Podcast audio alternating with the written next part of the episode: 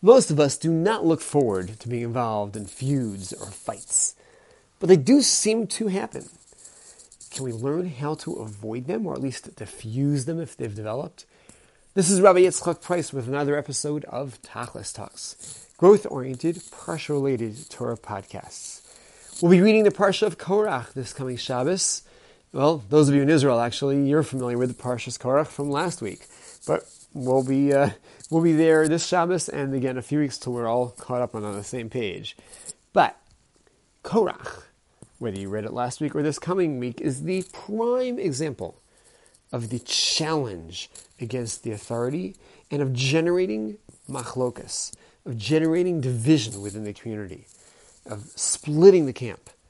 And so much so that when the Torah tells us, "V'lo sihia kekorach chadaso," there shall be no longer like Korach and his cohorts. According to some of our codifiers, that is the Torah mitzvah against being involved in a feud or a fight. Now, there are times that the fight is legitimate. There are times that the fight is actually necessary. There are times that it is by Torah standard mandated. But those are few and far between.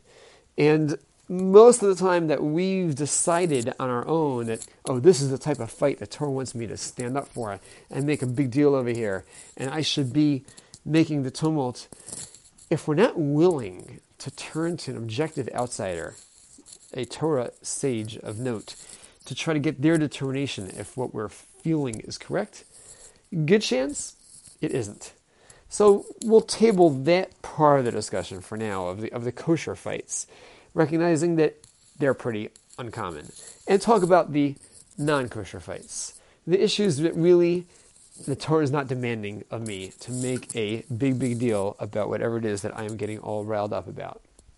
Can we learn any techniques, any messages to help us avoid those fights or diffuse them if they've started? And I would suggest that there's something we can learn from the very name Korach. Commentaries point to the fact that the three letters of Korach's name are the three letters of the Hebrew words for Kerach and Kereach, for ice and bald. Now, no comments about what might or might not be happening under my yarmulke or why it's gotten bigger over the years, but when we talk about bald in a negative sense, we're not talking about the just reality that over time hair disappears. We're talking about a Torah prohibition against causing a bald spot related to death. The Torah teaches to not rip out the hair related to death. The common denominator between a bald spot and ice, by the way, is that both reflect a place which is going to not have vitality, not have growth. Things don't sprout out of the ice typically, and hair is not growing on that bald spot, at least not in the moment. And the Torah is telling us don't create a reality that is that void, that is that dead space due to death. Now, what might have motivated somebody to rip out hair due to death? They lost a loved one and they rip out some hair?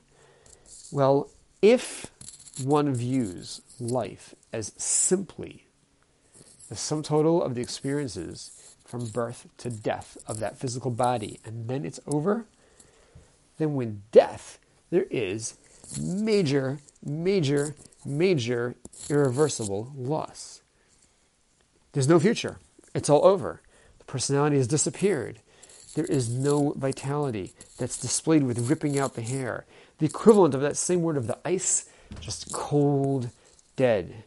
But Torah approach is that the body soul combo is the very temporary existence of life in this world, and the smaller part of that combo is the body. But the soul is what lives on, the neshama is what lives on. And as such, of course, we are frustrated and we're, in, we're very pained over death because we can no longer maintain our relationship with that body soul combo and we cannot communicate as we used to. We cannot share physical experiences. We cannot share the, the joys that occur in this lifetime with each other. But that's again only on the body side of the equation. The neshama lives on. And there's certainly future vitality. The neshama lives on forever, and we can assist the neshama in its growth. We can uh, assist the neshama in furthering its relationship with God, with Hashem. And each act of good that we do, certainly each act that in any way that is ceased triggered within us, assists them in their further growth. Not the time now for a major talk on the issue of life and death, but the concept over here that the Torah is preaching to us don't create bald space. Don't create the dead zone related to death, because death is not the absolute cessation of existence. And it's certainly not something to be grieved to the degree that you're tormenting your own body because of the fact that uh, it's all over for the deceased. We're pained if the deceased, as some commentaries put it, if the deceased were traveling on a major multi year journey during which we'd have no means of communication. Something hard for us to imagine today, but not for our great grandparents. And we have no means of communication, no letters even, no means of sharing any news for the next multi years. Of course, we'd be grieved. But if we know that they're going there for some ultimate great good, then okay, I'm personally grieved that I'm going to miss them, but I'm happy for them that they have the opportunity. With this message in mind, that the Torah is preaching to us, recognize that the deceased still has their future, that trains us to be neshama focused. And if we are neshama focused, if we become neshama conscious, then we, by definition, will look at ourselves and our peers and our potential um, you know, uh, partners to, to argument and to divisiveness, look at each of them differently. Because when I look at you, you're not absolutely distinct from me. Your body may be, you're in a different space physically, but we share a neshama linkage. Our souls are all rooted in a common source up in heaven. What separates is actually far more shallow than what unites. You may root for the wrong team, or vote for the wrong party, or, or, or support a cause that I'm very frustrated about.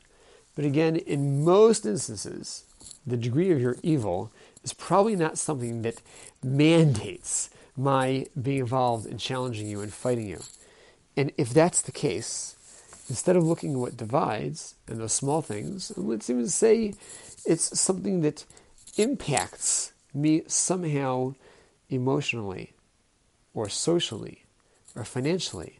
And it does frustrate me, but it's probably just frustrating my here and now, my current physical existence and material existence.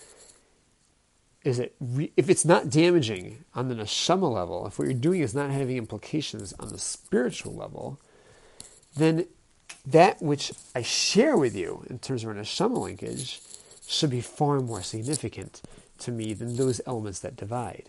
And if we can become oriented this way, to look at each other by the fact that we share the neshama and the other elements that divide us are really so, so temporary and so, so fleeting compared to what we do share, we can really eliminate a lot of the tension and frustration over those other shallow elements. I was actually working recently on some issues related to um, Holocaust history for some other classes. And when reading of the encounters of some people who would come from Jews of such different walks of life, culturally and socioeconomically, and every aspect of their living was so different. But when they were together in a Nazi concentration camp barracks, how the areas that united them, the fact that they had the shared ability to focus on the same God, using the same line Shema Yisrael, and mustering up a, a, certain sense of energy and focus to try to think of how, in some way, they could acknowledge the upcoming day of Rosh Hashanah. Those shared elements became so much more powerful in uniting them than the fact that some had come from Greece and some come from Eastern Europe, and some spoke as their primary language Yiddish, and some had never heard a word of Yiddish uh, days before, and the fact that their food that they had grown up with was culture was different, and their style of garb had been different, and what they aspired to do in their lives had been different, and how they interfaced with their society, everything about their physical life had been different, but the spiritual matters united them. And they could relate to each other as you're another person created an image of God who's suffering along with me, and what can I do for you, and what can you do for me, uh, and linked with each other in very powerful ways. The neshama dominance, uh, the ability to focus on that, can help us learn to minimize the distinctions we have and therefore avoid the fight. And should we already be in a situation that there's a certain discord and you know the big issues that may be dividing the world may be out of our reach, but how about the issues that are dividing our community or dividing my block or dividing something within my family or creating a tension at the office? If we can learn to be able to kind of strip away all of the smallness and focus on the big, big deal about the neshama linkage, maybe we can help uh, resolve some of those barriers, some of those tensions. So, thinking about Korach and the tragedy of the bald space he's creating, creating that sense of a lack of vitality by creating the fight which robs us of our energy and saps us of our strength, and understanding that the Torah is telling us don't do that. Don't pull out that sense of vitality even over the death don't do that because there is so much more hope and so much more power, powerful future when you just think of neshama. Doing so can hopefully help us accomplish what the Torah is preaching when it says, let there not be like another Korach. Eliminating those fights, preserving the peace between all of ourselves, and allowing each of us and all of us together to better achieve our tachlis.